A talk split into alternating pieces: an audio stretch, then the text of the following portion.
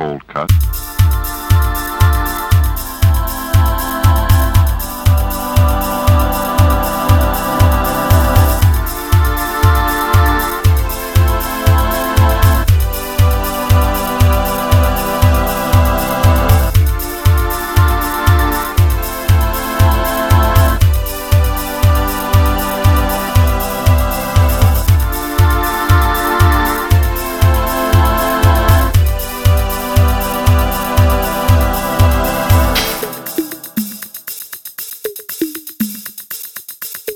He's worked with many of the finest exponents of music.